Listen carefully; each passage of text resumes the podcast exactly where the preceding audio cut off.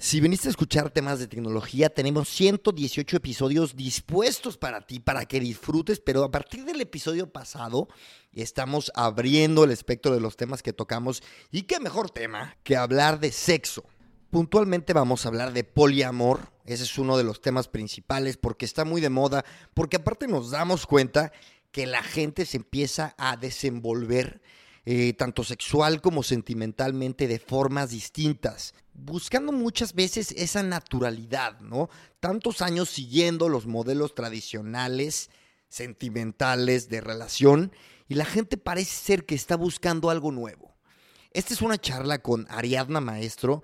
Ella tiene máster en sexología y terapia de parejas en el Instituto de Estudios de Sexualidad y la Pareja, ahí en Cataluña, y ella es psicóloga por la Universidad de Barcelona. Pero bueno, ahora sí. Episodio 120. Hace 120 años se funda la primera presa en Egipto sobre el río Nilo. En el año 120 muere el historiador griego Plutarco. El octavo número hexagonal y el décimo quinto número triangular es el 120. Hace 120 años se funda en la ciudad de Madrid, España, el club más grande de todo el mundo. Pónganse de pie, el Real Madrid. Y en el capítulo 120, Gran Invento, tenemos a la sexóloga, psicóloga, Ariadna Maestro, y vamos a hablar de poliamor y demás cosas que tu mamá no puede entender. Y vamos a darle. ¡Vamos, vamos, vamos! Ariadna, tú eres psicóloga, sexóloga y terapeuta de parejas. ¿Es así? ¿Correcto? Sí, correcto. Correcto ¿Y cómo es, que, cómo es que tienes tantas especializaciones y por qué llegaste ahí? Buah, pues es una gran pregunta esta. Eh, realmente yo creo que me metí, yo siempre he sido de, de ir un poco como bastante valiente, o sea, me considero una persona valiente. Y en psicología yo cuando entré mm, no tenía ni idea de que acabaría haciendo psicología clínica o psicoterapia. Entonces, nada, cuando entré mm, pensé, va, mm, que sea lo que Dios quiera, yo iba para recursos humanos. Eh, pero al final yo creo que cuando acabé más la carrera vi que me gustaba muchísimo acompañar a las personas, que las personas sufrían a diario, a Ujú. diario con sus vidas, a diario con sus problemas, sus eh, historias que no gestionaban nada bien. eh, o, o- o al final nada bien para ellos, ¿no? No les hacía Ujú. bien lo que hacían. Entonces eh, empecé a ver que también se da muy bien acompañar porque escucho, porque no tenía esas habilidades sociales para acercarme a la gente. Y, y bueno, juntando la especialización, lo vi hace, hace tiempo ya, que, que me resonaba mucho el tema de sexualidad, por también aspectos en mi vida privada, ¿no? De decir, ostras, mm, no puede ser que alguien eh, con solo esta información se hubiera ahorrado tanto dolor y sufrimiento como, como ¿no? Eh, eh, hemos Claro. vivido yo y mi entorno. Entonces, me- mi misión ¿no? de, de algunas experiencias un poco amargas, mi misión era transformar eso y ponerlo al servicio de la gente, a, a- Wow. a hacer un poco más feliz a la gente en este aspecto. Qué increíble. Oye, a ver, eh, vamos a entrarle. ¿Qué es el poliamor? Wow, empiezas fuerte, ¿eh? Em, a ver, el poliamor, yo, yo pienso que antes de entender el poliamor, pienso que la pregunta es ¿qué es la monogamia? ¿No? Em, pienso que, que la, que no nos la han acabado de explicar bien. Eh, para mí, el poliamor, el poliamor nace dentro de las no monogamias que se oponen directamente a las monogamias, o sea, a la monogamia. Y nosotros, la verdad, la, la monogamia en sí, pensamos que es, ¿no? Pues es eh, la unión de dos personas y hay esa exclusividad, pero no. La monogamia es mucho más que eso. Es todo un sistema que actúa y que nos dictamina cómo relacionarnos.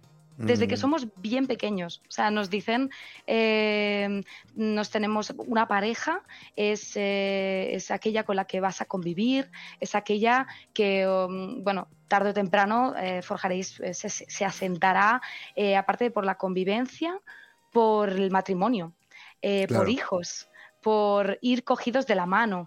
Eh, siempre, ¿no? O es aquella persona con la que compartes tu familia, eh, aquella que le das besos, con la que solamente tú te acuestas. Entonces hay muchas cosas dentro de la monogamia. Con quien construyes un, un plan de familia, con quien te vas a dormir y hablas de cómo te fue el día, todas estas cosas. todas estas cosas. Entonces, para mí es más importante, aparte del poliamor, que, ha resonado muchísimo y que es espectacular, eh, como esta palabra ha resonado en todas partes del mundo, creo ahora ya, em, y, está visibilizándose un montón, pero pienso que a más de eso, hablemos mejor de las no monogamias, es decir, de todo ese paraguas que abarca estos estilos diferentes de relacionarse, esa manera distinta de relacionarse. Em, o sea, partiendo de, lo que nosotros deseamos en una relación, ¿no? Que va contra las normas que, la monogamia nos dictamina. Es un poco eso, ¿no? Y ya más allá, perdón. Interesante. no, no, no, al contrario, no me pidas perdón, yo te, yo, yo te interrumpí, pero dijiste algo clave, eh, nosotros deseamos. Creo que el desear algo también es súper cultural, ¿no? es como lo que ahora está pasando es que nos damos la oportunidad de, escuchar lo que deseamos sin que necesariamente sea lo que desean de nosotros o lo que nos han impuesto, ¿no? Entonces, es, es curioso, cuando te das cuenta que puedes tomar distintos caminos, empiezas a, y me refiero a relacionarte con, por ejemplo, gente de tu mismo sexo, eh, gente de ambos sexos, eh, tener más de una pareja sentimental, más de una pareja sexual. Entonces empiezas a permitirte escuchar y entender qué es lo que en realidad quieres, ¿no? Deseas. Exactamente. Y eso es uno de los ejercicios más difíciles en cualquier relación. O sea, fíjate que y hasta, hasta con nosotros mismos. Nos cuesta, es como si desde que nacemos nos crean esa policía interna, que digo yo, que es aquella que mm. te vigila desde dentro lo que haces, lo que no haces, y nos tiene, como herramienta vital la culpa, ¿no? Esa culpa de no estoy cumpliendo, y la culpa es ese miedo o ese arrepentimiento, vergüenza, ¿no? Hay, hay ahí mucho anclado, como para romper la norma. O sea, romper las normas tiene un coste muy alto. Escucharse eh, da como riesgo, o sea, es, una conducta de riesgo. No, y da miedo. porque, porque te somete a tener entonces de, me he escuchado, sé lo que quiero, ahora tengo que ir a por ello. Y si lo hago, tendré muchas consecuencias a nivel social. ¿Estoy preparada o preparado para afrontarlas? Entonces ahí hay todo un tema muy bestia a la hora de romper. Entonces la gente prefiere no escucharse, yo creo. Claro. Y a ver, ahora sí, dime qué, dime qué es el poliamor, tal cual, ¿cómo lo describirías? dejando dejando de lado el, contexto y el entorno en el que se desenvuelve esta forma de, ¿cómo le llamas? Es un tipo, sí, sí, sí, exacto. Es, un, es uno de los modelos relacionales, yo creo, que están dentro de la no monogamia, como he dicho, em, que se basa en la no exclusividad afectiva o sexual, o ambas. Es decir, no hay exclusividad en eso, no es, uno de, no es una de las normas esenciales para que la relación funcione. Entonces, Esa sería como así muy de esto. Dicho, una vez descrito, dime cómo, o sea, la, monogamia, va a haber gente que diga, yo no creo en eso. O sea, así como antes decía, no, yo, yo no creo en que se, los gays sean gays, o yo no creo en la bisexualidad. Eso hasta la fecha se escucha. Y hay mucha gente que dice, yo no creo en eso, como si le necesitara el permiso. Tú lo has visto funcionar, lo has visto evolucionar en tu sociedad, que sinceramente en España sí hay mucha más apertura a eso que en países latinoamericanos, eh, a, formas de pensar un poco más liberales. Entonces, tú lo has presenciado, cómo, cómo, cómo se desenvuelve, cómo es, o sea, tal cual explícanos cómo, cómo es desde dentro? Eh, pues es de muchas formas. Eh, yo te describiría, eh, hay muchos tipos de poliamor.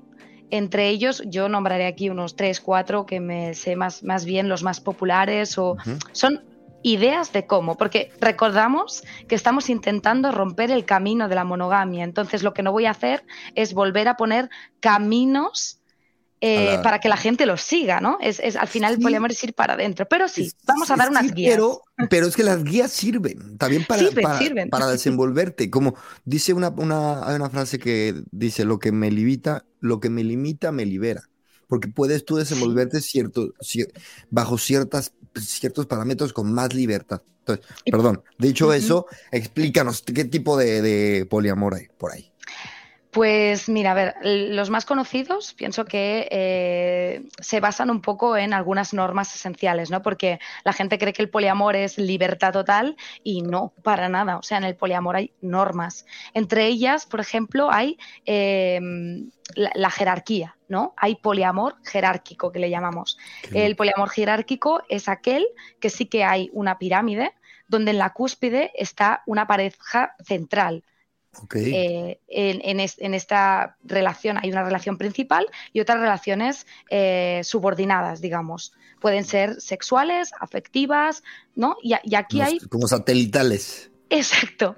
Entonces, la relación principal eh, básicamente disfruta de mm, privilegios. Privilegios como son, por ejemplo, el hogar, la familia, el tiempo que se dedica, ¿no? El principal recibe esos privilegios por encima de los demás el típico ¿quién llevo para Navidad? Pues la pareja pública es él o ella. O Digamos que la pareja más social y con la que también hay más, entiendo que habrá más intimidad, ¿no? O sea, sería esta pareja como lo más cercano a la monogamia, hmm. pero con, con, con, gente con, la, con quienes hay relaciones sexuales y afectivas ocasionalmente. Exacto. Entonces hay como esa jerarquía, esos privilegios en la persona principal y las demás que no significa que haya más intimidad, porque puede haber más intimidad entre otras relaciones eh, conexas o otros vínculos, que le llamo yo. Eh, cuando hablamos de relaciones, yo, les llamo vínculos más que nada para diferenciar un poco de la no monogamia, pero nos estaremos refiriendo a parejas, ¿vale?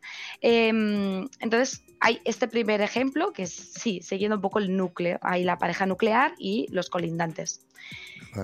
Después hay otro poliamor, que es el no jerárquico es aquel que no existe esta pirámide, eh, todo el mundo está como al mismo nivel, es decir, yo puedo traerte a ti para Navidad o puedo presentarle a todo el mundo, a mi familia, no es algo que, defina o que me importe, o sea, puedo traer a una persona, dos, tres a casa o irme de viaje, ¿no?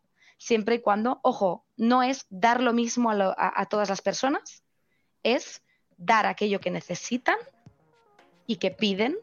Luego hablaremos de los... Exacto, luego hablaremos de los recursos personales que necesitan este tipo de relaciones. Toma pero, nota. Toma nota, sí, aquí. Em, pero bueno, básicamente es que no hay esta pirámide, todos están en el mismo nivel eh, y no hay esa prioridad ante un núcleo. Eh, lo que sí que hay en esta relación eh, son etiquetas. Por ejemplo, también entrarían dentro las amistades, ¿no? Porque son relaciones no sexuales, pero sí muy afectivas o afectivas. Entonces aquí hay la etiqueta amistosa, ah, sexual, romántica, ¿no? Podríamos establecer de yo tengo relaciones con mucha gente, como si fuera una red, sin que priorice a nadie, pero sí que con este tengo una relación romántica, con esta tengo una relación amistosa, sexual, ¿sí? O sea, eso es básicamente lo que hacen, o sea, lo que tiene mucha gente, que no, le, no le, llaman poliamor. Entonces yo, yo tengo poliamor, Sí, pero ojo, ¿eh? Ojo, porque...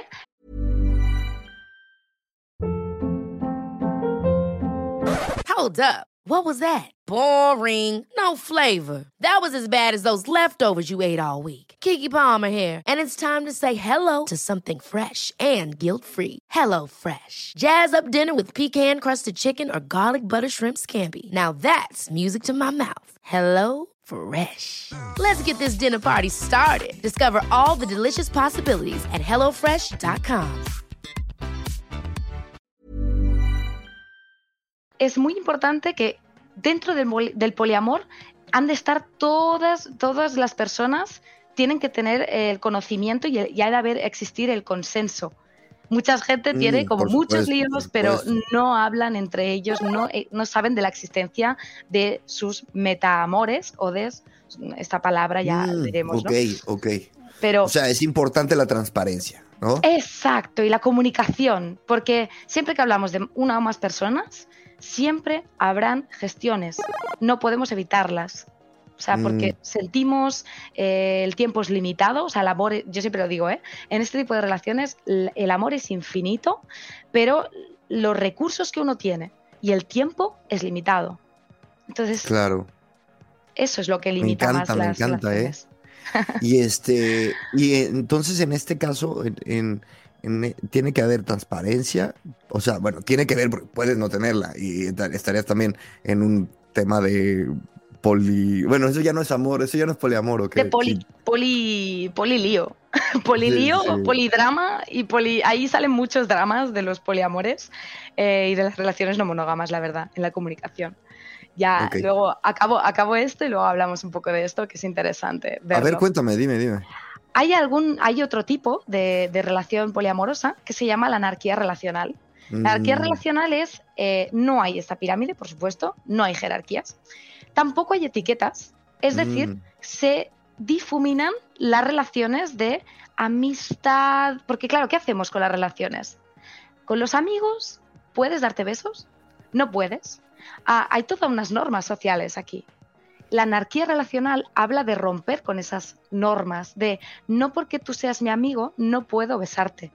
O no porque eh, sea ella mi pareja, em, no sé, puedo, eh, no sé, o sea, romper un poco de los moldes que es una amistad, que es una pareja, que es una... No, simplemente son personas, vínculos con los que conecto y fluyo eh, y hago lo que me nace con cada uno porque parte de la base de que cada relación es única en sí. Claro, y la anarquía, tal cual, la palabra es como, hay reglas. Exacto, no hay privilegios. Y, cómo, y cómo hay, o sea, entonces hay cómo hay transparencia, o sea, tal cual, pues...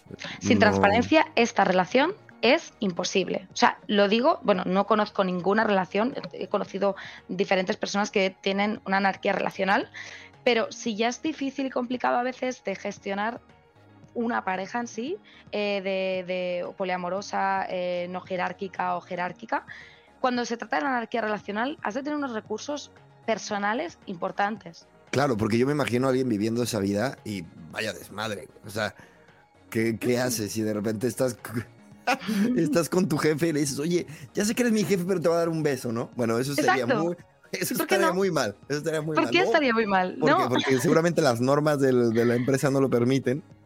Vale, pero ¿por qué?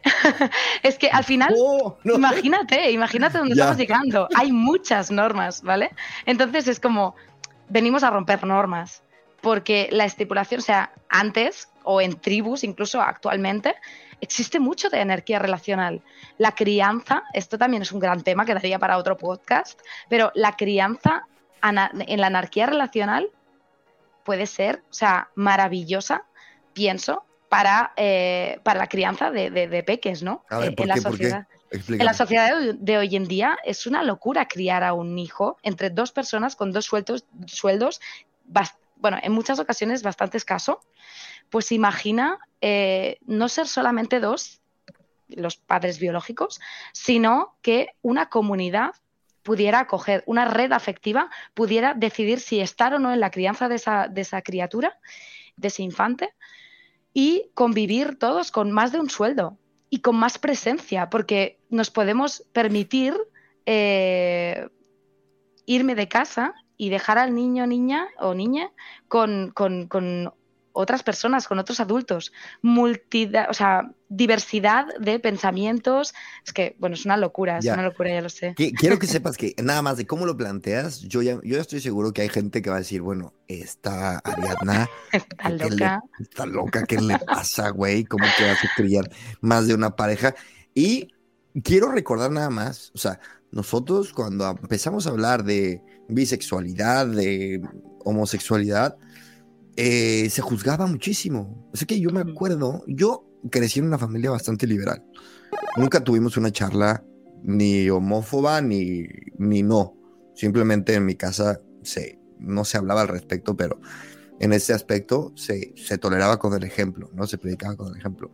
Pero yo sí en mi sociedad he visto muchísimo hasta la fecha, ¿eh? muchísimo rechazo y repudio inmediato a cualquier cosa que vaya en contra de, este, de, la norma. Entonces, nada más recordando que estamos cambiando y creciendo y evolucionando a un ritmo impresionante el cómo abordamos todos los temas mm. que tienen que ver con las normas en general, no solo las sexuales. Pero a ver, en, cuanto, en mm. cuanto a la sexualidad puntualmente y la forma de relacionarnos, ¿cuál es creo que estas son las principales, ¿no? No, no nos está faltando una Bueno hay, bueno, hay un tipo de acuerdo que también eh, quiero comentar aquí, que pese a que a veces, o sea, en el poliamor entendemos como muchas parejas, ¿no? Y a veces mm, tampoco trata de eso, no es el número. Eh, ¿Por qué he hablado antes de monogamia? Porque justamente intentamos romper con, esa, con esas normas eh, de tienes que estar con una pareja, ¿no? ¿Cómo se ve la soltería en la, en la monogamia? como algo malo, como algo de lo que huir, de algo como, jo, es que estás soltera o soltero, es, es una época de tránsito.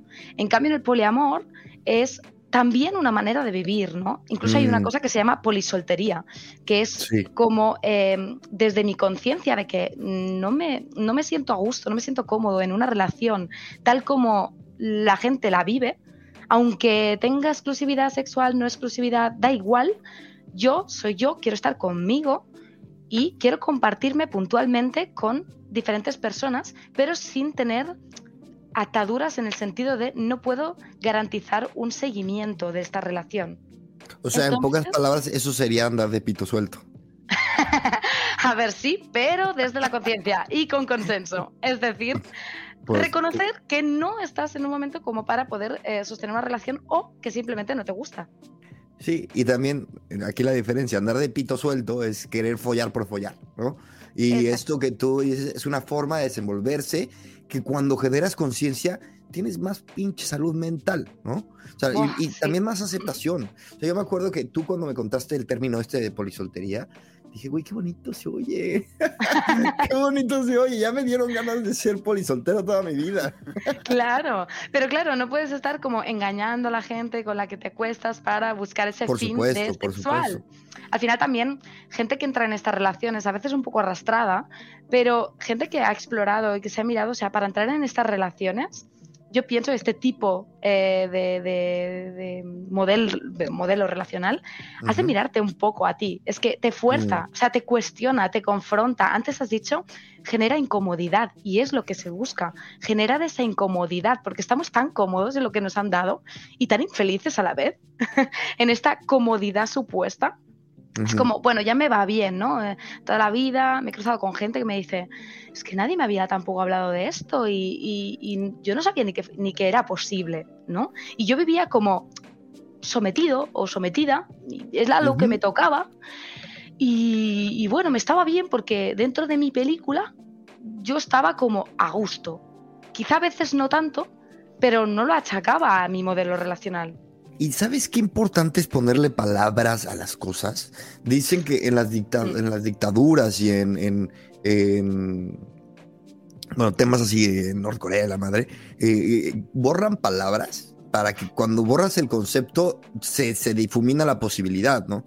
Y tener la posibilidad de vivir plenamente en soltería, ¿no? Y este, es, es un concepto que es tabú, o sea, y te, lo digo como un soltero de 34 años, que en mi vida personal tengo un chingo de amigos, profesionalmente estoy muy pleno, este, tengo muchos planes, pero claro, no puedes hacer planes a futuro soltero, ¿no? Es como, pero ¿cómo? ¿Tu plan es soltero? Y yo, pues, güey, si no, ¿cómo? O sea, no sé, o sea... ¿Cómo voy a tener tiempo y recursos para una relación si apenas no puedo cuidar de mí ahora mismo? Es que es, tal cual, como lo sí, dices. tienes que hacer... Y el problema es que no hacemos planes. A ver, yo aquí me estoy ya soltando como si estuviéramos en terapia. Pero no podemos hacer este planes solteros porque entonces ¿qué onda? Nunca te vas a casar, todo significa que no te vas a casar, no vas a tener una pareja.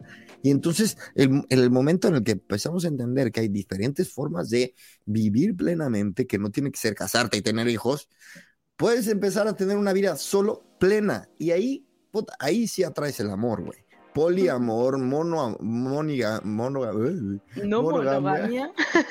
Todo Mucho. Claro, claro, porque partes de qué necesito yo, ¿no? ¿Qué necesito yo para relacionarme con alguien, con alguienes, o no relacionarme y con respetarlo. con alguienes, ¿eso qué es? Con alguienes, eh, eh, me lo he inventado. con, mucha gente o poca gente, da igual. Ariana, es que eres catalano, luego se te sale. Ya, ya, a veces me sale, lo siento. Pero me lo he inventado a propósito, o sea. Mm, lo, he, hecho para exagerar el alguienes, en plan de otros, otros, ¿vale? O Eh, otros, muchos, muches, Exacto. Entonces, eh, en, en esta. Y, y- y pasar por aceptar eso que es tan crudo, pero que a la vez es tan auténtico, y poner ese límite eh, eh, a la sociedad que te está diciendo: No, ¿qué haces? ¿Por qué lo haces así? ¿No vas a tener hijos? ¿No vas a casarte? Y tú poder decir: Oye, me he escuchado y no me resuena nada esto. Y me lo voy a respetar, eh, respetar con o sin tu permiso. ¿Vale? Es, es un Qué diálogo que tienes contigo y, y- y hacia el mundo. Por eso Yo- también es decirlo. Yo siempre, y cada vez lo tengo más claro, eh, siempre he creído que el amor más puro es, li- es libertad, ¿no? Cuando, cuando te, y cuando tú te das amor y te permite ser libre de todos los estereotipos, empiezas a ser, a, a conocer la, la plenitud, güey, ¿sabes? La- y sobre todo con los, cuando están los valores que ya dijiste varias veces, honestidad, transparencia, no ir engañando, no ir de cabrón, ¿no? Básicamente Comunicación. comunicación, respeto, tacata, sinceridad, ¿no? Y con eso, ¡pum!, te desenvuelves en la vida maravillosamente. Dime una cosa, eso quiero saber. Poligamia, este, perdón, poligamia no, mo- poliamor. Poliamor. Eh. ¿Qué tan frecuente es? Pues la verdad te diré que no es tan frecuente el poliamor ahora como lo conocemos. Aún somos una minoría, yo creo. Pero no he visto ningún estudio por ahora que lo demuestre, ningún registro ni nada. Pero por la sensación en terapia que tengo yo, sí que existen lo que yo digo pequeños pasos a. Es decir, em, por ejemplo, hay una comunidad que inició así muy tímidamente para romper con esta monogamia de manual, que eh, se llama la comunidad swinger. No sé si los, si- si Claro, lo has oído, sí, los swingers, em, que es toda esa comunidad que también se, se- bueno, está alrededor de clubs nocturnos, eh, de encuentros, de orgías, ¿no? Esa comunidad que también se ha sexualizado un montón, pero es que empezaron justamente así, preservando la afectividad del núcleo de pareja, pero compartiéndose a nivel sexual con otras parejas, eh, con las mismas condiciones más o menos. Entonces, eh, creo que la gente primero da, sobre todo lo vemos en diferentes generaciones, ¿no? O sea, la que sería los boomers de toda la vida, ¿no? Eh, yo creo que la generación boomer se atreve más con el swingerismo, o sea, con los swingers, que con el poliamor, porque en- eh, estoy hablando en términos generales, ¿eh? Claro. No, no significa que Sí, sí, sí. haya mucha gente que está muy, muy en el tema y realmente se permite y le resuena muchísimo el poliamor. Pero en este caso hay, me he encontrado muchos más boomers que se atreven más con el swinger, porque esa gestión que se tiene que hacer con la parte afectiva aún no la, no la tocan, digamos, se sienten más cómodos sin tocarla. Claro, es que, a ver, eh, el, es que al, fi- al final también creo, los boomers sabrán, pero creo que la infidelidad es muy común. Vas al- un melón importante ahora aquí, ¿eh? La Bueno, infidelidad. eh, yo creo que el- la infidelidad es este, muy común y al final está casi normalizada, eh, digamos que dentro de lo, de lo... O sea, en mi cultura mexicana la infidelidad está a cierto punto eh, eh, normalizada, que no estoy diciendo que esté bien, todo lo contrario. Entonces, cuando empiezas a, cruz, a tocar la línea de que, vale, tienes más de una pareja sexual eh, abiertamente, con transparencia, es más fácil entender. Pero el hecho de pensar que tu chica o tu chico está de repente queriendo a otra persona, o sea, sintiendo cosas por otra persona, ahí sí ya dices, no, espérate, espérate. No hemos llegado ahí todavía. Por eso entiendo que sea natural. Entonces, perdón, sigue con lo de, lo de los swingers. No, no, no, sí, simplemente porque has, has abierto una cosa muy interesante, que es que justamente la infidelidad, eh, por paradójico que suene, eh, forma parte del sistema monógamo. Es Claro. decir, ah, sin infidelidad muchos matrimonios no se sustentarían. Muchos matrimonios, sea, hay, hay amantes que han salvado las relaciones de, eh, de matrimonio y de fami- familiares. O sea, un, un, un hurra, a veces, no, no, no, no soy, ah, no voy a hacer apología de la infidelidad, pero sí que es verdad que al no haber consenso, al no comunicarse, muchas parejas de antaño que quizá no tenían tanta gestión emocional o no lo, no lo podían hacer por la época, eh, ostras, encontrar un recurso para encontrar su espacio mm, con otra persona, conectar, sentirse cargados y volver a su casa eh, siguiendo, o sea, queriendo. siguiendo la dinámica. Claro, y queriendo, seguir queriendo, ¿no? al final, el poliamor habla de eso, de que se puede querer a más de una persona a la vez. Y por supuesto se, se puede querer, ¿no? De formas distintas, en espacios distintos y con dinámicas distintas. Y te puedes casar y puedes tener a tu mujer y tus hijos y eh, vivir una relación poliamorosa, ¿no? O sea, al mismo tiempo con otras personas, siempre y cuando haya apertura.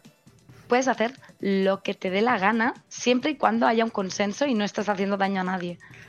Creo que eso es como es la base de todo, ¿no? a veces... He, escuchado, perdón, he escuchado eh, de más de una persona, de verdad, bastantes personas que empiezan en su pareja ya sea tanto el hombre o la mujer, a sentir en una pareja estable típico de que cuatro años de novio se quieren un chingo, pero empiezan a decir, oye, amor, ¿sabes qué? Se me está antojando tras, o sea, tener relaciones con alguien más. ¿Qué onda? Y ahí llega un momento en el que la... Yo creo que así es como nacen muchas parejas, eh, mucha, mucha gente poliamorosa. Y este, y entonces ahí o, este, o se termina la pareja o se, o se comienza la dinámica, ¿no? yo mi pregunta sería, esa es una forma muy común en que, en que inicia, ¿no? Es muy común y, yo diría que es la peor manera de iniciar una relación no monógama. O sea, ahora te, te, explico un poco la definición, ¿no? Parezco la abogada del diablo. Pero em, normalmente cuando pasa esto en la relación, ya hay muchas dinámicas anteriores de monogamia que, caray, no vamos a ser idealistas y no, no es una utopía, no, no va a ser tan fácil. Entonces, romper con todos los privilegios para establecer las nuevas normas, ha de haber un duelo ahí, de la relación que teníamos a empezar a conocer la nueva relación que tenemos ahora es muy distinto. Y normalmente pasa que me vienen a consulta, mm, varias parejas he tenido que empiezan así, ¿no? Y empiezan con una infidelidad o empiezan que ya hay como un daño hecho ahí en la relación y lo hacen como para ya permitir o incluir esa dinámica que ya ha pasado, esa rotura de pacto, mm. ¿no? Eh, para incluirlo en las dinámicas habituales de la pareja. ¿Qué pasa con eso? Que tenemos que trabajar el duelo, tenemos que trabajar el conocer otra vez la relación eh, que hay una de las personas que quizá en muchas ocasiones se ha pasado meses conociendo este tipo de, dinámicas, estas relaciones, que es el poliamor, que es la monogamia, la rompo, guau, me encanta. Y cuando lo planteas a tu compañera, compañero, compañere, te mira como una cara como diciendo, el jarrón de agua fría que me acabas de tirar encima. Tú llevas seis meses y lo quieres ya, porque llevas mucho esperando. Claro. Pero a déjame que lo piense. Y eso es un cambio porque hay, muchas renuncias. Eh, hay esa imagen de la casa con los hijos, con el perrito, con las vacaciones en Ibiza eh, o en Menorca todos juntos. O en Cancún. o en Cancún, claro, mejor, ¿por qué no? pues hay un duelo con, esa, con ese sueño utópico, que, con esa promesa que nos hicimos al principio que éramos monógamos, ¿no? Y hay tantas dinámicas y lo hacen la gran mayoría de parejas empiezan así. Te diré, no es un horroroso inicio, pero si se empieza así, lo que yo recomiendo y lo lanzo aquí es, por favor, por favor, mucha paciencia. Mm. Mucha paciencia, porque si ya venimos de una infidelidad, ya ni te cuento si empezamos a hacernos daño con pactamos, rompo los pactos, pactamos otra vez, ya me siento súper insegura, inseguro, insegure. O sea, estoy como que no me gusta la idea. ¿Por qué me presionas a mí a hacer una cosa que yo no quiero? O sea, hay todo, hay toda una historia ahí detrás, la verdad. No, claro. Y luego, este tema de ser suficiente, ¿no? El, es súper delicado. Es como, ¿qué? No, no te, no te soy suficiente. Estás. O sea, mm. y es como, no, güey. O sea, no se trata de ti, ¿no? Me imagino que, que es un poco o sea, es de los sentires más comunes, ¿no? A, ver, yo me imagino en una relación y que me digan, oye, ¿qué querés? Que se me anda antojando. Y yo voy a decir, lo primero que voy a hacer es mirarme a mí, ¿no? Y decir, no te gusto, ¿qué? ¿Qué te pasa? Claro, porque ahí salen todas las... O sea, si ya no gestionamos los celos cuando estamos en pareja cerrada, ahí, ahí ya se tendrían que gestionar esos celos, ¿no? Se tendrían es, mejor, ¿no? Lo llevas mejor. Ya existen celos en relación cerrada Ni te cuento cuando la amenaza pasa a ser real, entre comillas, ¿no? Lo ven como una amenaza, porque es otra persona y nos han enseñado que siempre, pues a elegir, tienes que elegir este o este. Y como no sacamos ese precepto, esa, esa, creencia, no la sacamos de la cabeza, ¿qué pasa? Que seguimos en una relación abierta pensando en que tienen que renunciar a nosotros para abrirse a otra persona. Claro. Entonces estamos en competición y, desde ahí no se puede. Quiero pasar abruptamente a otro tema que me parece interesantísimo, no quiero soltar, y que también se trata de romper un poco esquemas. Es, y lo que tenemos pensado. A ver, el sexo, que si tú le preguntas a cualquier persona, ¿qué es el sexo? Más de la mitad, si no es que el 80% te van a decir, es eh, cuando el hombre se la mete a la mujer, punto, ¿no? Tal y, cual. Y luego dice, bueno, y luego las lesbianas, entonces, que ¿No tienen sexo? Ah, bueno, no había pensado. Entonces, el sexo. Va, el. Y un día, o sea, un día me estabas hablando de este concepto del sexo sin penetración, ¿no? y este, y me parece una, o sea, yo sé que es, es bastante intuitivo. Si nada piensas, bueno, que todas las lesbianas tienen sexo, dices, ah, pues no, pues seguramente sí. Entonces, cuéntame, ¿qué es esto del sexo sin penetración? Sexo no penetrativo, le llamo yo. Eh, no sé si existe, pero supongo que sí. Eh, no creo que lo haya acuñado yo por primera vez. Pero sí, sí. No eres la primera persona que me lo dice, de hecho. No, ves qué bien, si es que nos estamos sincronizadas todas. Entonces ya, pues bueno, yo creo que eh, tiene inicio un poco, o al menos seguro, seguro, parte de la base de, o, o, tiene influencia por el tema de la virginidad.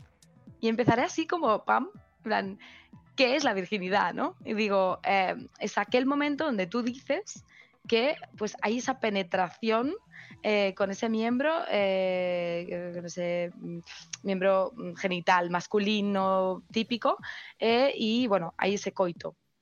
Entonces, claro, tú preguntabas, ¿no? ¿Y las lesbianas qué? ¿Siguen vírgenes?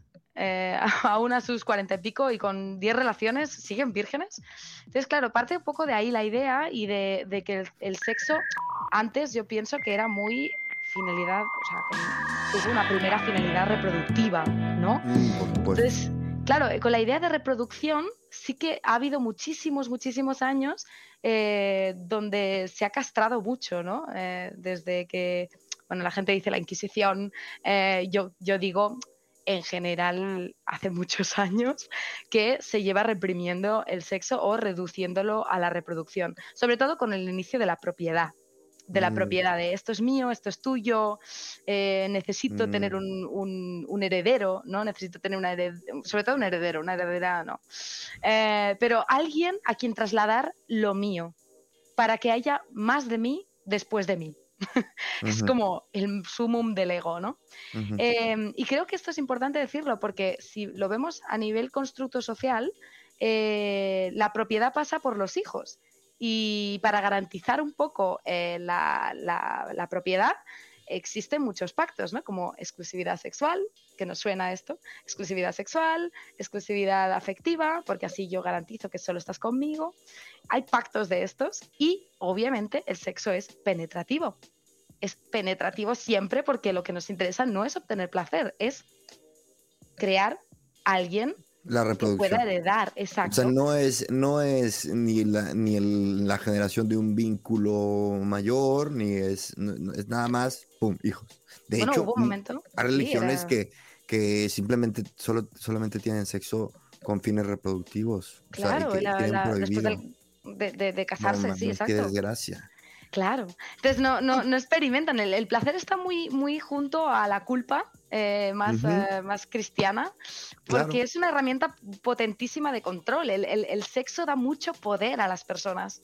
Da, da es sentirse a gusto, es una liberación, además a, a nivel cerebral, es una mm, liberación de endorfinas, de, o sea, es, es brutal, ¿no? Claro, eh, te sientes bien, ¿no? O sea, claro. si un día cogiste bien, el día siguiente este, te, te, estás así caminando con el pecho palomo.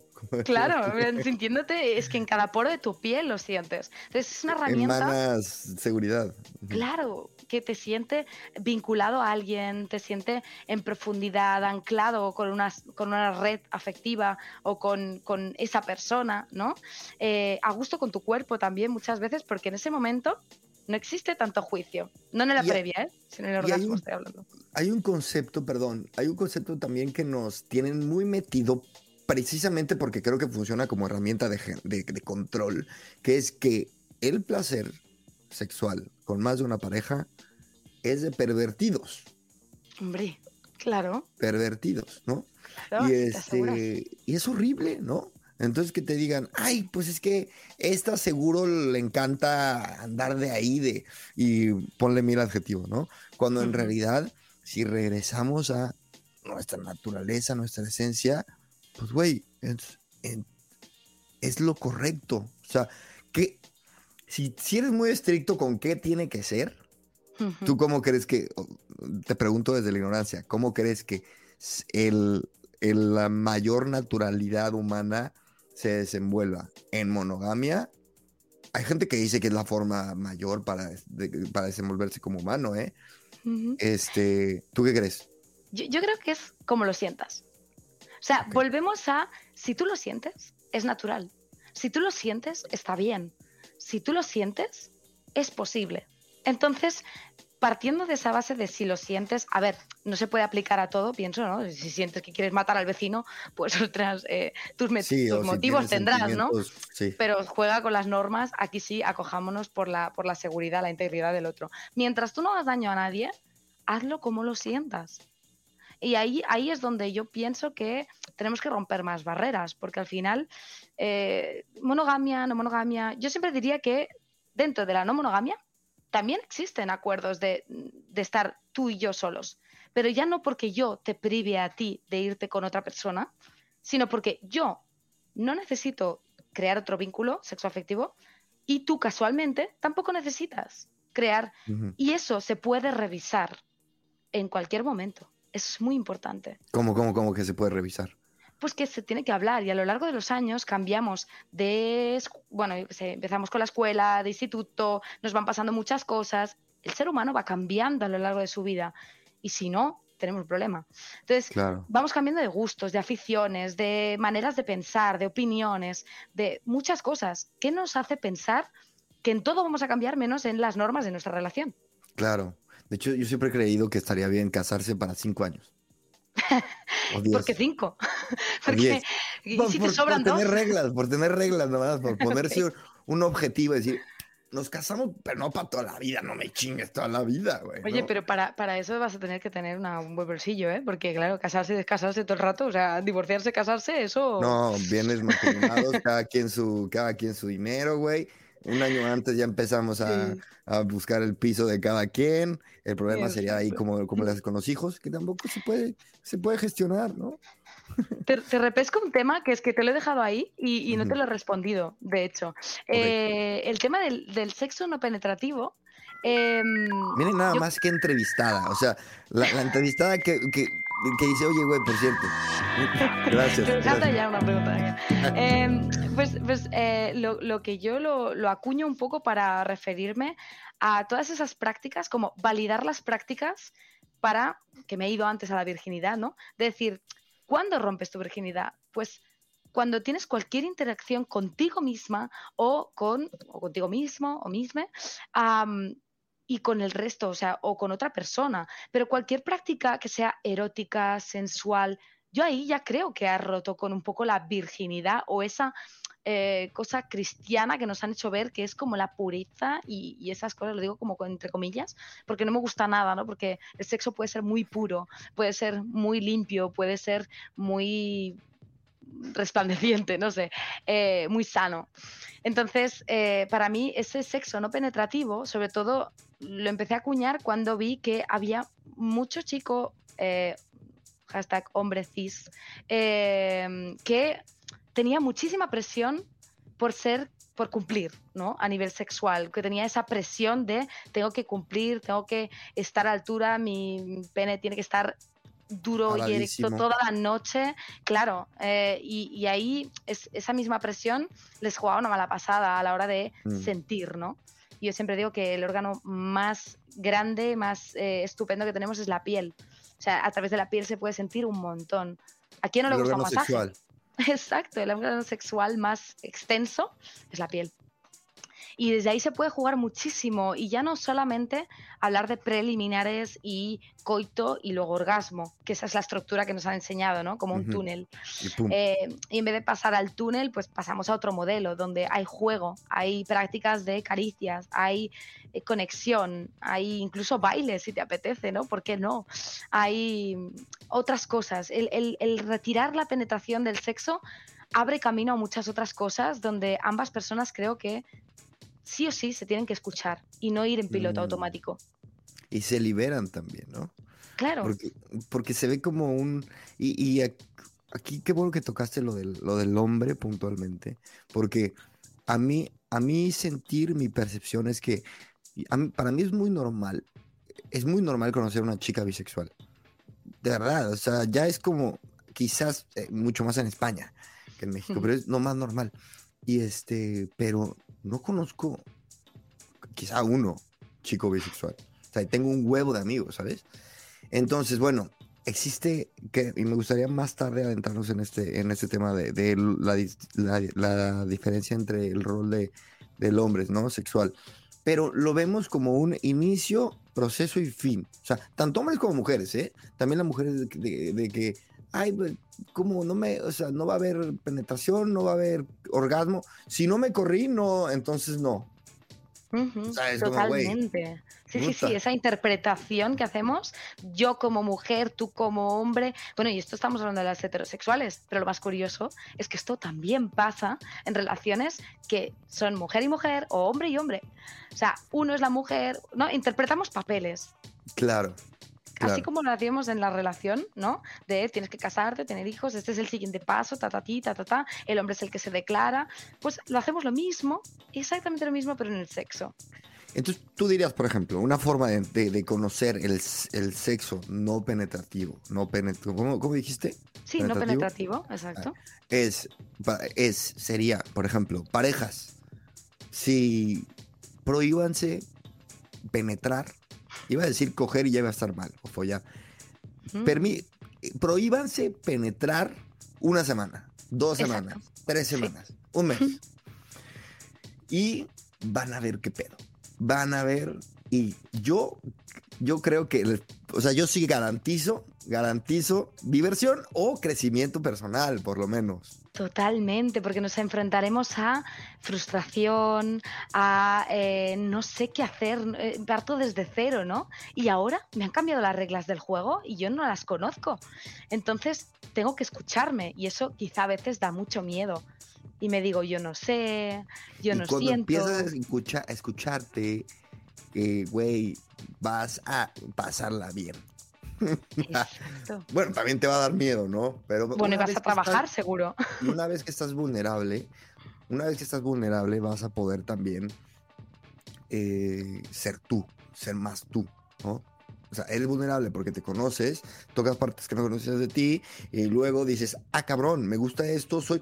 Y, y creces, güey, siempre que sales de tu zona de confort, como tú ahorita, Ariadna, hablándonos de este tema en un podcast, que te felicito y te doy las gracias. Siempre que sales de tu zona de confort, creces. Exacto. Pero también es verdad que yo a nuestros oyentes les diría em, que no es, no es mítico, no, es, no, es, eh, no, no esperen que apartando la penetración automáticamente sea genial. ¿Por qué?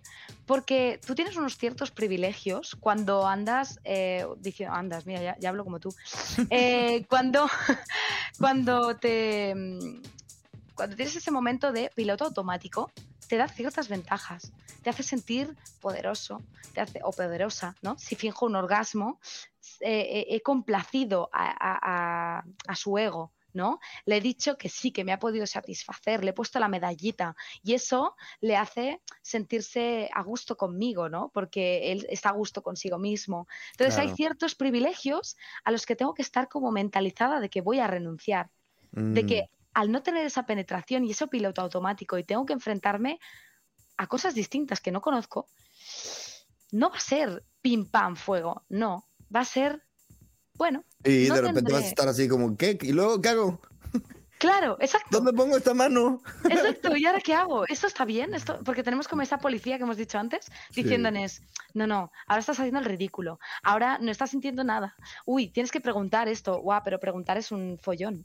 entonces, ¿no? Nos enfrentamos, entonces no es la panacea, pero sí que puedo prometer en el sentido de, si apartamos eso, y estamos dispuestos a pasar por esa incomodidad, por ese, o sea, por un bien mayor, valdrá la pena. O sea, vale la pena porque nos despojamos de mucha, de mucha mochila que no es nuestra, que, nos la han puesto y que nos la hemos cogido y abrazado como si eso fuera el manual de instrucciones y no encaja, no encaja de muchas maneras y para muchas personas no encaja, que nos lo ha vendido pues Mira, hablando de esto, me, estoy imaginando cómo llevarlo a la práctica. Imagínate que tienes una, una, una chica. ahora.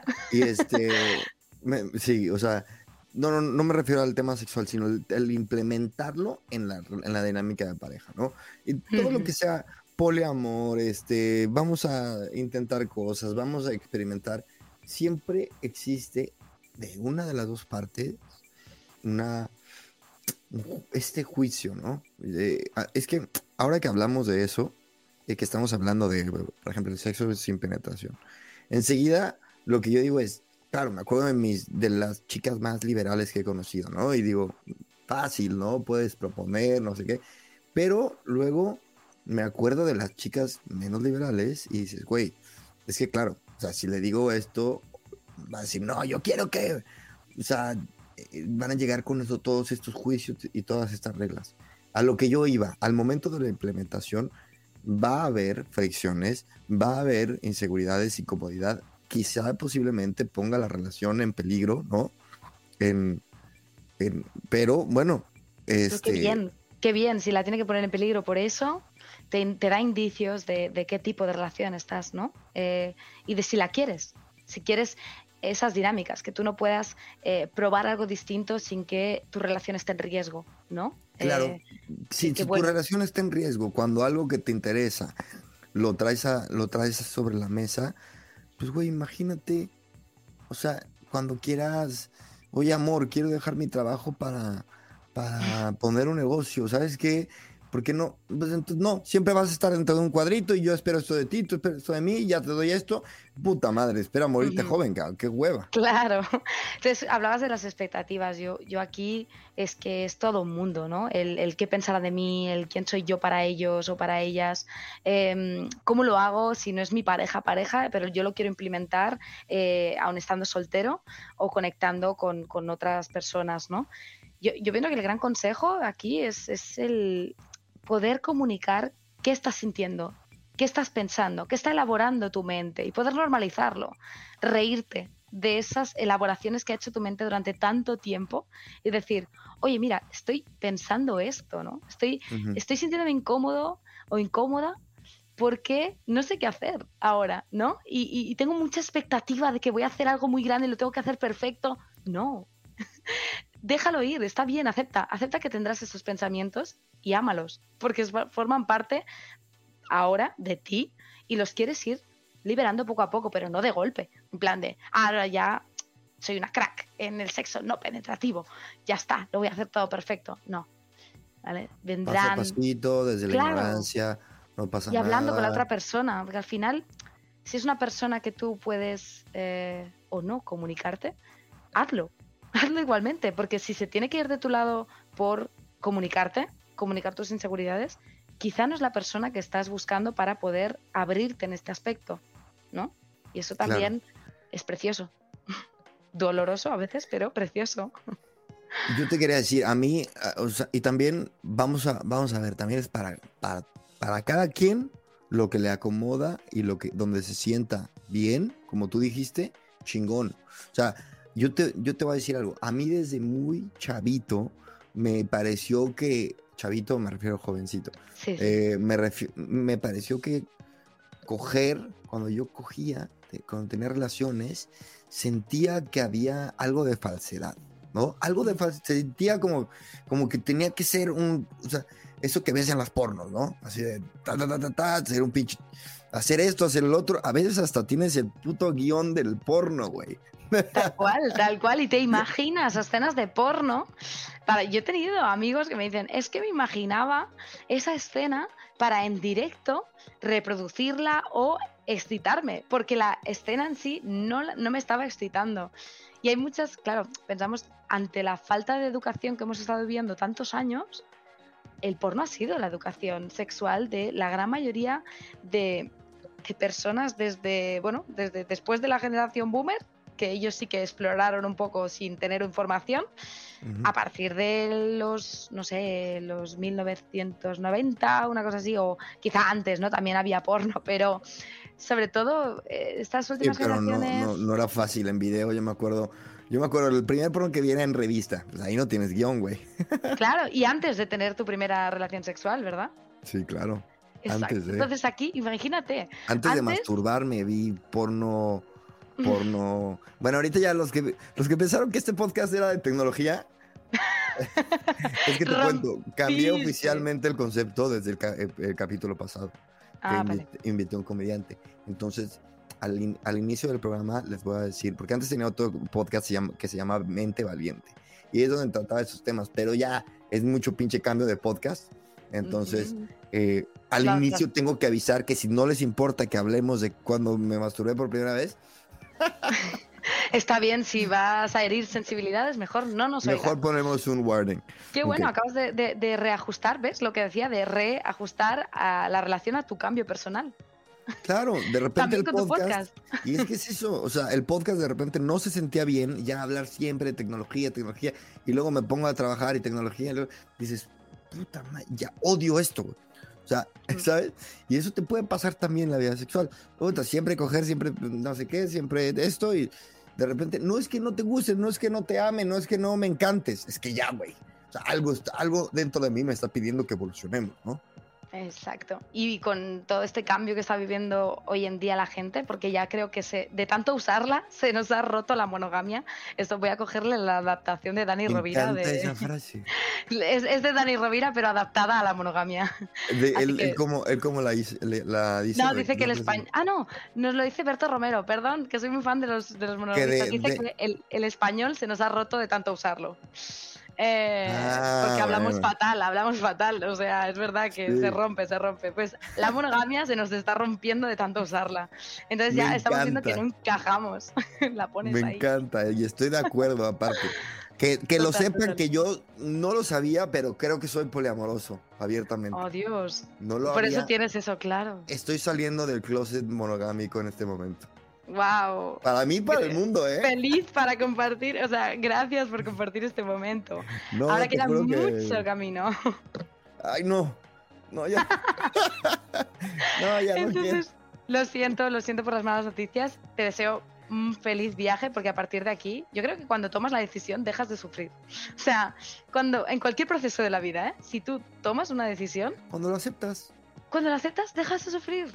La gente que sufre es aquella que dice, ay, no sé qué hacer, ta, ta, ta, ta, ta". lo alargan máximo, ay, no voy a actuar, no voy a actuar. No, no, no, cuando lo decides y actúas, se acabó el sufrimiento. Al menos que alguien me venga y me diga una situación que no encaje con esto. Por favor, por favor, lo pido. Es buena, ¿eh? Es buena, me gusta. Tengo una duda. Hablamos de, de libertad, de, de poliamor, pero tú también das terapia en pareja. Soy un Mm. poco, es un poco contradictorio tal cual. ¿Qué es lo que, bueno, a ver, cuéntame un poco cómo abordas entonces la terapia en pareja. Eh, si, si, si, o sea, si estamos hablando de la libertad, básicamente, ¿cuál es tu Claro. objetivo? Que la, que la pareja subsista, porque a eso te contratan.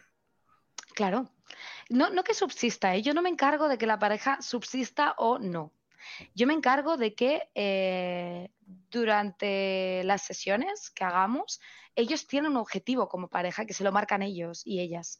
Entonces, pienso que la pareja como tal, lo que necesitamos como ver de la terapia en pareja, no todo el mundo lo tiene visto como si fuera solamente para gente mayor de que llevan casados 20 años y en el caso ahora voy a compartir que he tenido parejas, o sea, la, la más joven que he tenido ha sido de 15 años. 15 años que dices, ¡wala! ¡Y qué suerte! Y los padres me decían, es que no sé por qué tienen que venir a terapia. Es Una que pareja, terapia de dejar". pareja de 15 años. Sí, sí, di- 15 y ¿Qué, 16 qué, años. ¿Qué? ¿Qué? Pero es brutal. locura. Claro, es que, pero la gente se lo imagina así y vengo aquí a decir que qué suerte poder optar a una terapia de parejas tan jóvenes, porque hoy en día hay relaciones hipertóxicas, o sea, relaciones de dependencia mutua que destrozan el entorno familiar, el entorno... Y desde o sea, esa edad. Claro. Es que nos enseñan los cuentos desde, desde principios, desde pequeñitos, pequeñitos. Lo que pasa es que no nos damos cuenta hasta que hemos crecido, nos hemos casado, hemos tenido una familia, porque seguimos intentándolo. Pero entonces tú ayudas a la pareja a que, a que se desarrollen, no necesariamente subsistan como pareja, sino que encuentren qué. Yo, yo creo dinámicas más sanas para relacionarse entre sí. Mm. Conocer si realmente se están haciendo un bien y están sumando o no. Y en qué partes, si hay posible mejora, se mejora. Y en qué partes quizá cada uno tiene que partir su camino, o sea, partir hacia su camino independientemente de la otra persona. O sea, cuando viene la terapia no es para salvar, así a diferencia como las pelis, vamos a terapia para salvar nuestro matrimonio. No, no, es para dar una, una píndola de, de realidad, una, una fotografía de cómo está esta relación por dentro, qué dinámicas nos hacen matarnos, qué dinámicas nos están em, doliendo y, y- y haciéndonos eh, mucho daño a nivel personal. Y ¿Dirías tú que en vez de salvar la relación es sanar la relación? sanarla, sanarla, sí. ¿Se dan cuenta? Este fue un eslogan perfecto. Mira, sí, sí, no se trata de sanar la relación, se trata Salvarla. de sanar. Sí, perdón, sanar no se trata de salvar la relación, se trata de sanar la relación. Sanar. No mames. Esto- está increíble esa frase. Eh, por favor, haz otro podcast de esto. Sí, no, Pero sí, esto daría. Daría por otro podcast. O sea, cada tema que estamos sacando aquí eh, tiene como infinidad de cosas. Claro, yo me dedico a esto, entonces a mí me encantan estas cosas. Pero da como para, para un mundo, un mundo de verdad.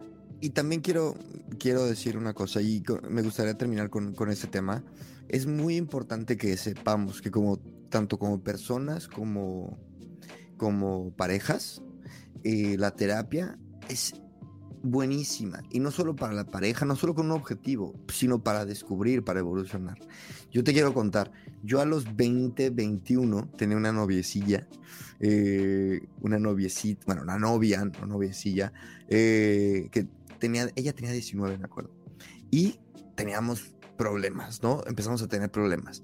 Y le estaba contando a un amigo, que de hecho él tenía 30, le mando saludos, Carlos Labastida, y, este, y me regaló un libro que era para, para temas de, de pareja, me regaló un libro.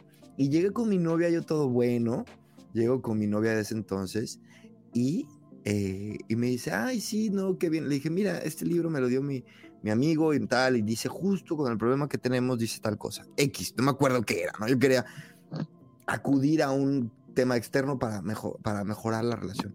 Y ella, me enteré, no te preocupes, me enteré después que le contó a sus amigas y dijo, ¿qué pedo con este, con este perdedor? O sea, que, que se compra un libro. Entonces, imagínate el juicio Imagínate el juicio externo y en querer acudir a un... o sea, imagínate, un libro es tabú o se ve, está mal visto, güey. Imagínate la terapia. Imagínate. O sea, Mm, qué horror que no puedas llegar con tu chica y decirle, oye, ¿cómo ves ir a terapia? ¿No? claro.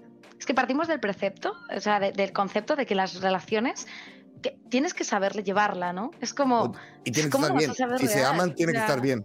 Claro, exacto. y Si no, no es la persona, ¿no? Y nos pasamos la vida buscando a esa persona con la que no tenemos conflictos. Pues no sé qué quieres, pero yo pienso que, a mi parecer, me da más seguridad encontrar una persona con la que hemos superado diferentes problemas y hemos eh, ido a buscar recursos allá donde sea, que no estar encallada cada vez con una persona distinta en el mismo problema que probablemente se genere en mi persona, ¿no? Si yo repito el patrón, lo, lo típico que dicen, eh, y decir todo el rato, pues esta persona no es porque nos hemos enfadado, ¿no? O sea, ese mito, hay, hay muchos mitos del amor romántico, que justamente Mm. hablábamos antes de la monogamia, que pasan por ahí, ¿no? La pareja tiene que saber arreglarse sola, tiene que, eh, si se aman, lo pueden todo. El amor Eh, lo puede todo. Ajá. Exacto, eso es uno de los grandes, ¿no? Es mi media naranja, pues entonces si tenemos conflictos, significa que no es mi media naranja. Entonces, ¿dónde corcho está mi media naranja? Claro, y entonces nunca tenemos relaciones duraderas o trascendentales porque el que dure es lo de menos, pero no trascienden porque a la primera dices, no, yo creo que no es. Y entonces Exacto. cortas, güey. Y no nos miramos para Me nada. enojo, cabrón. claro. Entonces, pienso que, en, este tema que, has abierto, eh, y para acabar si querías, em, pienso que, que tarde o temprano em, una persona, yo le recomiendo máximo a ir a terapia. Lo único que muchas personas que me he encontrado yo, porque claro, cuando dices que eres psicóloga, ah, pues, pues yo, yo también quería ser psicólogo, ya, pero ¿has ido a terapia? No. ¿Por qué? Mm, uno de los motivos más frecuentes es, es que no encontraba el motivo para ir. ¿No? Es Mm. como, nunca es suficientemente válido un malestar, aguantamos muchísimo hasta cuando estamos ya fatal, no recurrimos a un psicólogo hasta, o psicóloga hasta que estamos ya fatal. Mm, Y permítame Claro. decirle que por favor nos facilitaría muchísimo el trabajo, el acompañamiento. No, y ustedes Sí. sufrimiento. Bueno, claro, sobre todo ellos sufrimiento. Sí. A dos. llegan antes de terapia. Yo, yo quiero decir también, hay una frase que me caga, que, o sea, que odio, que, que es de, todo va a estar bien, ¿no? Típico en pareja, tienen un problema, en, bueno, todo va a estar bien. No, no todo va a estar bien. Si no lo miras, no si se lo puede arreglar. miras, si no lo hablas, si no lo trabajas y si consideras necesario, vas a Ever catch yourself eating the same flavorless dinner three days in a row? Dreaming of something better? Well, HelloFresh is your guilt free dream come true, baby. It's me, Kiki Palmer. Let's wake up those taste buds with hot, juicy pecan crusted chicken or garlic butter shrimp scampi. Mm. Hello Fresh. Stop dreaming of all the delicious possibilities and dig in at HelloFresh.com. Let's get this dinner party started.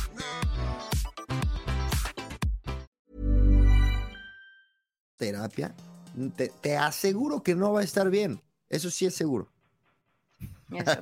Y yo digo, no es imprescindible la terapia, no es imprescindible, pero sí que es verdad que un proceso que te puede tardar meses en descubrirlo, en hacer introspección, en, en sangrar, porque al final sangras en muchas cosas por dentro, eh, se te puede abrir mucho más fácil la oportunidad de verte a través de otra persona que está especializada en eso.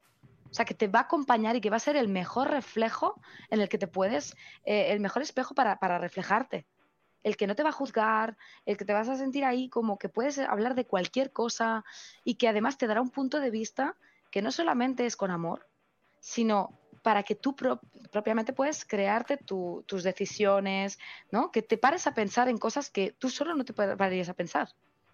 Es muy importante eso, no es que demos la solución. Yo siempre la gente me viene diciendo, mm, a ¿Qué ver, ¿cómo lo hago? tal? Consejos, ¿no? Claro, ¿qué, qué hago en esto? Yo no soy una consejera. Es una persona que está entrenada para que tú elijas según tus razones y hacerte pensar para que tú solito encuentres la solución. Porque Y ¿cómo voy a saber más yo que tú de ti mismo? Y aparte de todo, aquí lo reconozco, que te conozco y eres una persona súper consciente, súper trabajada. Y por favor, si nos están escuchando hasta aquí, es que, güey, le escribes, por favor, voy a dejar tus datos de contacto, le escribes a Ariadna, vas a terapia, si estás en donde estés, videollamada, se puede también terapia, y trabájate un poquito y sé libre, experimenta, si quieres, y si no, no. Exacto, cada Bueno. uno. Pero que lo elijas tú, sobre todo. Que lo elijas Exacto. tú y por, por y para ti. Ni para tu relación, ni para. Bueno, a ver, si viene de una relación, pues ¿qué le vamos a hacer? También es importante. Pero para tu relación contigo mismo y con quien tengas a tu alrededor. Da igual si es tu pareja, tus amigos o quien sea. Si quieres que te pueda ir, ir bien, no esperes a coger un súper motivo de explosión. Hablemos. Me encanta. Pues con esto nos despedimos, Ariana, si te parece. Muchísimas gracias sí. por, por, la por aceptar la invitación. A mí me encantó compartir este espacio contigo, de verdad. Cristian, eres un grandísimo eh, entrevistador y me ha encantado compartir. Me lo he pasado súper bien. Gracias. Eso chingada madre. Bueno, no te vayas, Ariadna. Ahora me, me voy a despedir antes que nada de la audiencia. Y este, en fin, síganme por favor eh, por ahí por redes. Dejo tus links de contacto, Ariadna. Eh, y bueno, yo soy Chris y los veo en el próximo episodio de este su podcast favorito. Gran invento. Gracias.